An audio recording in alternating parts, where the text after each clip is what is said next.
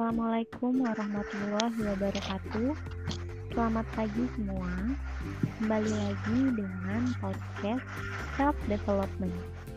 Gimana nih kabar kalian semua? Semoga semua dalam keadaan baik dan sehat ya. Dan buat teman-teman yang sedang menjalankan ibadah puasa, semoga selalu semangat menjalankan ibadah puasanya. Perkenalkan, saya pada episode kali ini. Ini oleh tiga narasumber, yaitu Fitri Anissa, Halo Fitri. Halo semua. Hamida, halo Hamida. Halo Hana, halo semuanya. Dan Intan Inggris Rinowi. Halo Intan. Halo semuanya. By the way, di podcast kali ini saya akan membahas mengenai meng menggunakan emergenetik untuk mempelajari orang lain. Wah, keren banget ya. Kita bisa tahu nih bagaimana cara berpikir dan dan perilaku orang lain. Mereka tuh masuk ke dalam kelompok konseptual kah, sosial kah, analitikal, atau mungkin struktural. Pasti pada penasaran kan? Bagaimana sih caranya? Yuk disimak baik-baik ya penjelasan dari para narasumber kita. Sebelum memasuki inti materi, saya akan menjelaskan sedikit menjelaskan kembali mengenai emergenetik. Jadi, emergenetik adalah sebuah cara untuk menjelaskan tabiat dan kebiasaan orang berdasarkan empat atribut pikiran, yaitu analitis, struktural, sosial, dan konseptual. Dan tiga atribut perilaku, yaitu keekspresifan, keasertifan, dan fleksibilitas. Lalu apa sih manfaat dari kita? Manfaat yang akan kita peroleh dari mengetahui emergenetik. Tentunya banyak banget manfaat yang bisa kita dapat seperti meningkatkan self awareness, mengetahui kekurangan dan kelebihan, serta mengembangkan self development sesuai dengan nama podcast kita. Selain itu, uh, selain dapat mengetahui profil diri sendiri, kita juga bisa loh menggunakan emergenetik untuk mempelajari orang lain. Ternyata ada nih caranya. Disertai dengan pertanyaan-pertanyaan kunci yang akan dijelaskan lebih lanjut oleh ketiga narasumber kita. Yang pertama, untuk mengetahui cara berpikir seseorang akan dijelaskan oleh Fitri. Silahkan Fitri. Oke, di sini saya bakal menjelaskan pertanyaan kunci uh, dari cara untuk mengetahui cara berpikir seseorang. Nah, jadi karakteristik kepribadian seseorang itu tampak pada dirinya baik dalam bentuk tingkah laku, cara berpikir, dan cara belajar yang tidak selalu sama antara individu yang satu dengan yang lainnya. Nah, jadi itu step ke kepribadian berbeda-beda pada setiap manusia. Nah, di sini ada uh, cara berpikir seseorang. Yang pertama ada cara berpikir analitikal. Nah, berpikir analitik adalah menundukkan satu situasi masalah subjek atau keputusan pada pemeriksaan yang ketat dan langkah demi langkah yang logis. Nah, di sini tuh uh, berpikir analitik dalam pemecahan masalah yaitu mendefinisikan secara pasti apa masalah yang sebenarnya dimiliki banyak gagasan, menyingkirkan alternatif yang paling kurang efisien dan membuang pilihan-pilihan yang tidak memenuhi kriteria yang telah ditetapkan sebelumnya. Jadi di sini kita menentukan pilihan opsi ideal dengan melihat solusi terbaik yang memenuhi kriteria yang ditetapkan, mengetahui akibat dan dampak dalam menyelesaikan masalah. Nah, uh, berpikir analitik ini juga memiliki ciri-ciri. Yang pertama ada berpikir jernih, yang kedua solusi dengan logika, yang ketiga selalu memil melihat data, yang keempat rasional, dan yang terakhir ada selalu ada yang dapat dianalisa. Nah, selanjutnya ada pertanyaan kuncinya nih. Mana penelitiannya? Jadi, seorang analitikal kuat dalam melakukan analisa, mereka sangat menyukai proses pemecahan masalah rasional. Nah, di sini ada beberapa pernyataan yang menggambarkan otak analitis. Yang pertama, saya suka mengamati teknologi baru. Yang kedua, ada saya sering mengambil keputusan berdasarkan analitis yang cermat. Dan yang terakhir ada saya bisa membaca materi sebelum menghadiri kelas kuali, kuliah atau pertemuan. Nah, selanjutnya ada cara berpikir struktural. Nah, di sini cara berpikir struktural itu uh, ada ciri-cirinya juga nih. Yang pertama berpikir praktis, yang kedua mempunyai pedoman, yang ketiga ada berhati-hati akan ide baru, dan yang keempat mudah ditebak dan yang terakhir belajar dengan cara melakukan. Nah, sini juga mempunyai pertanyaan kuncinya, bagaimana sih cara menerapkannya? Cara menerapkannya itu pikiran struktural belajar dengan melakukannya. Mereka mengikuti prosedur, merencanakan dan memberikan solusi yang praktis. Nah, di sini ada beberapa pernyataan yang menggambarkan otak struktural. Yang pertama, saya menginginkan pekerjaan yang banyak aturan. Dan yang kedua, saya lebih suka bila orang lain berbicara dengan jelas. Dan yang terakhir, saya suka merencanakan tugas dan mencapai sebuah tujuan. Nah, dari kedua cara berpikir seseorang, dan itu yang bisa saya jelaskan. Dan selanjutnya, saya balikan lagi ke host. Wah, terima kasih Fitri atas penjelasannya mengenai cara berpikir analitis dan struktural. Jadi pertanyaan kuncinya untuk analitikal itu mana penelitiannya, sedangkan eh, pertanyaan kunci untuk pikiran struktural ini bagaimana cara menerapkannya. Nah, masih ada nih dua atribut pikiran lagi yang selanjutnya akan dijelaskan oleh Hamidah. Silakan Hamida. Baik, terima kasih. Dari yang dijelaskan oleh dapat melihat ribut pikiran emergenetik untuk mempelajari seseorang. Dua di antaranya sudah dijelaskan oleh Fitri dan kita menjelaskan dua yang lain. Dan cara berpikir netral. Cara berpikir netral yaitu orang seperti bersikap simpatik, mempunyai kepedulian sosial, emosional. Orang-orang dengan preferensi kuat yang mempunyai pikiran sosial bisa menjadi fasilitator istimewa dalam proses kelompoknya. Seseorang juga yang punya pikiran sosial menganggap bahwa kemampuan berkomunikasi mereka sebagai kontribusi besar bagi lingkungannya.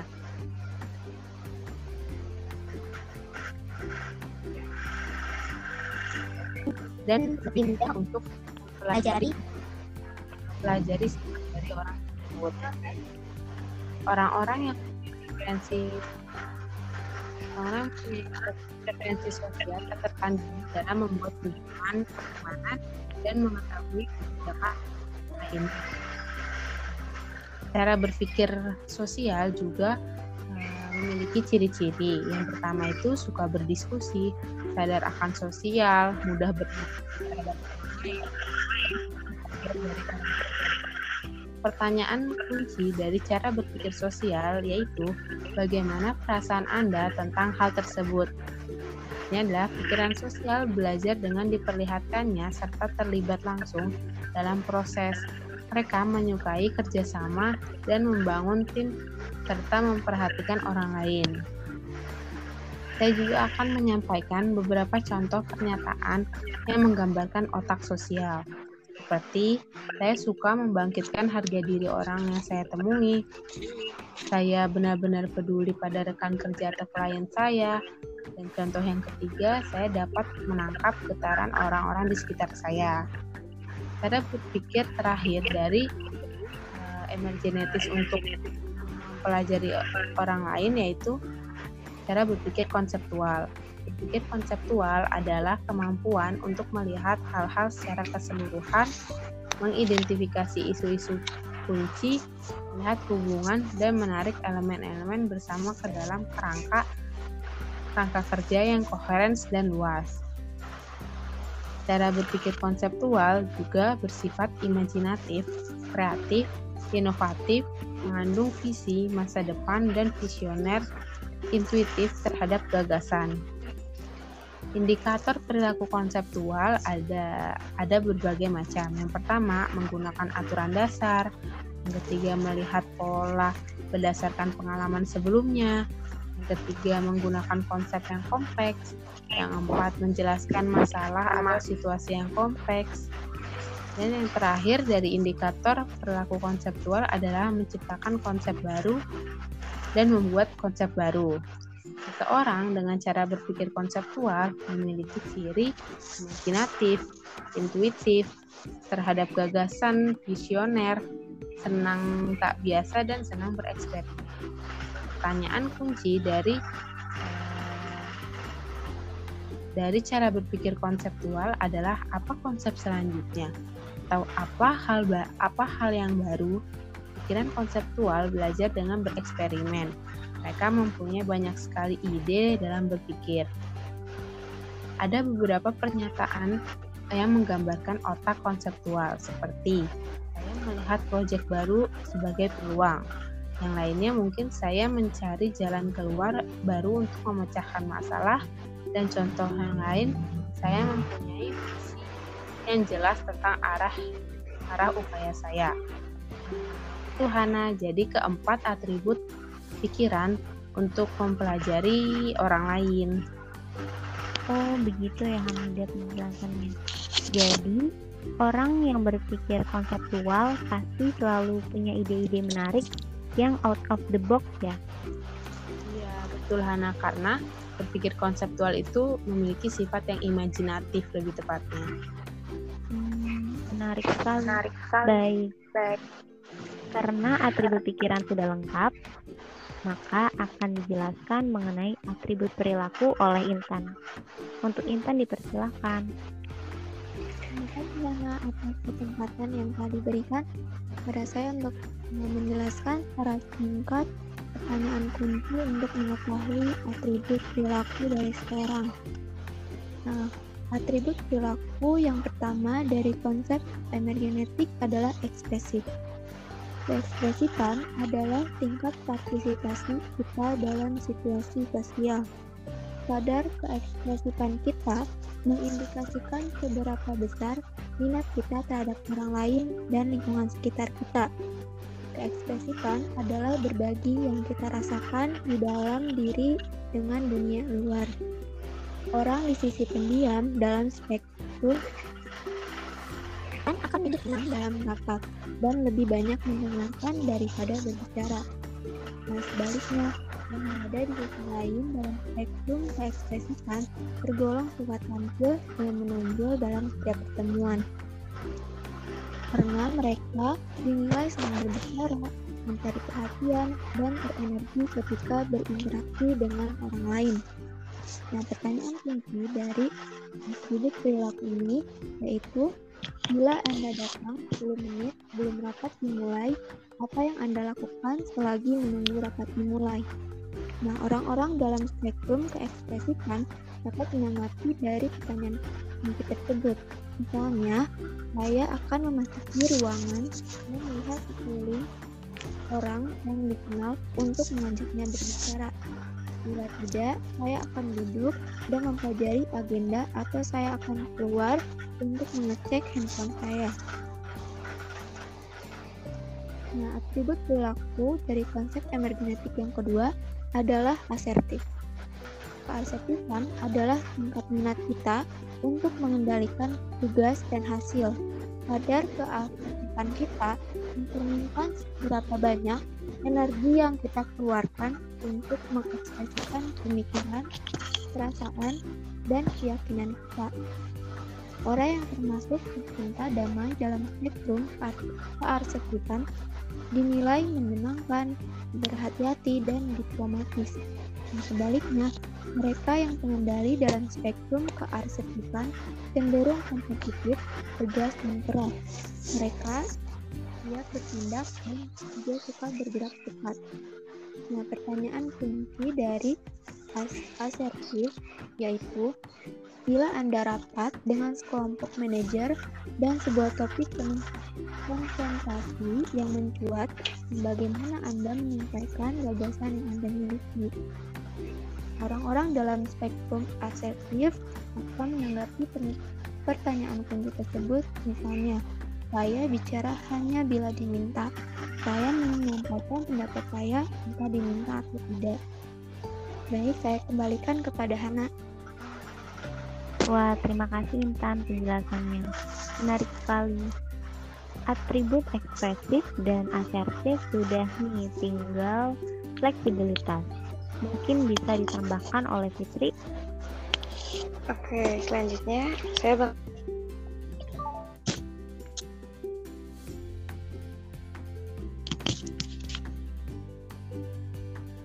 Wah, sepertinya ada masalah dengan koneksi narasumber kita yang uh, ketiga. Jadi bisa ditambahkan oleh Hamida. Silahkan Hamida.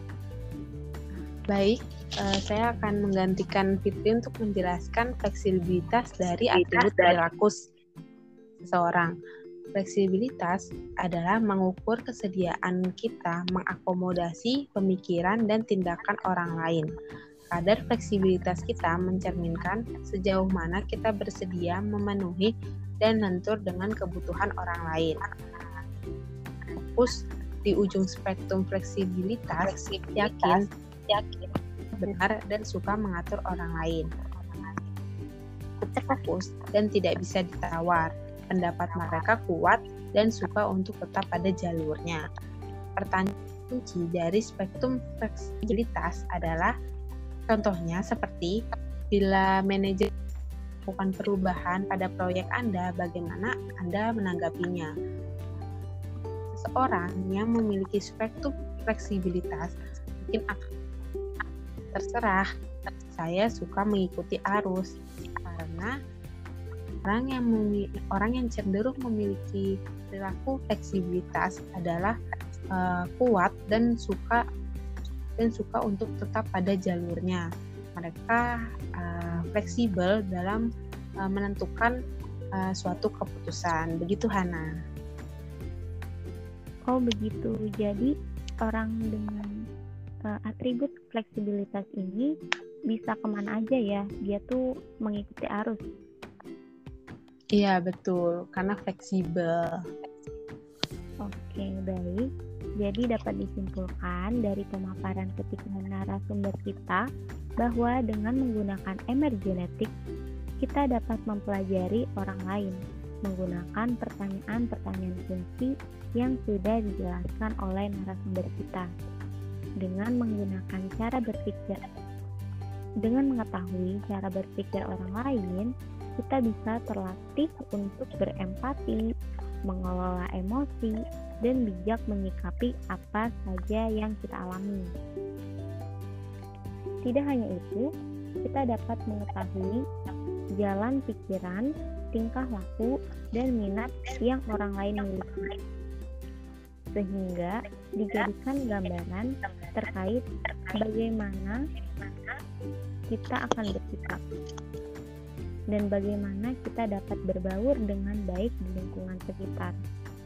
Terima kasih untuk Fitri, Hamida, dan Intan yang sudah bersedia menjadi narasumber kita pada podcast kali ini. Dan terima kasih juga untuk para audiens yang sudah mendengarkan serta menyimak podcast episode 7 sampai akhir.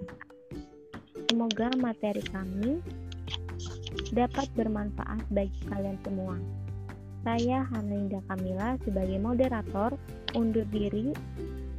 Wassalamualaikum warahmatullahi wabarakatuh.